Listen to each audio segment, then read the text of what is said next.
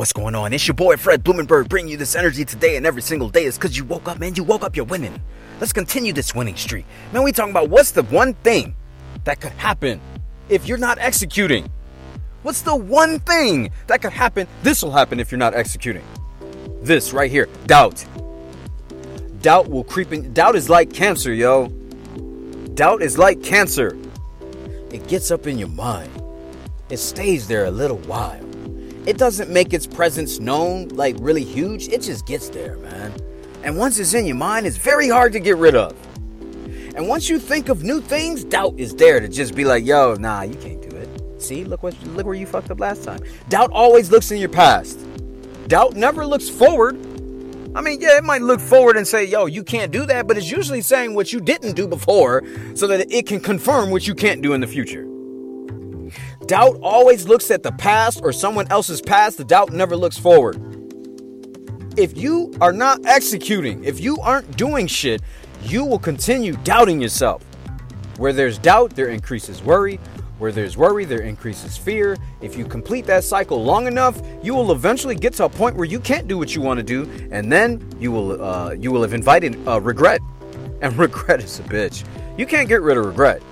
That shit, man. That's that's that's even that's like stage four cancer. That motherfucker will kill you because you literally have not gone for what you want. Now you might be thinking, man, executing. If if if I'm not executing, that increases doubt. How is that? Well, here's the thing.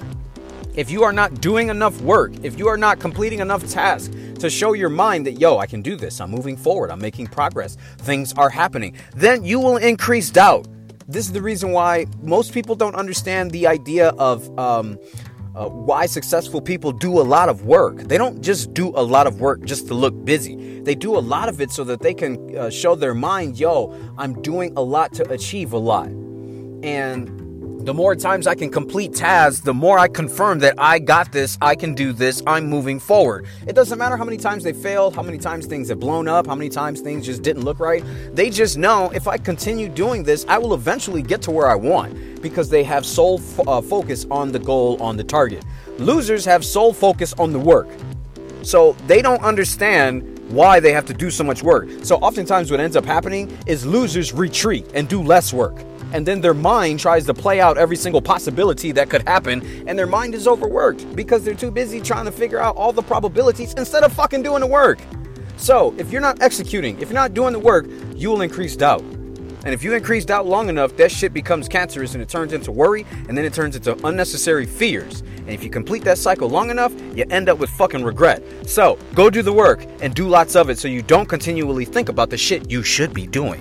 It's your boy Fred Blumenberg. I love you. Be blessed. I will see you on the other side.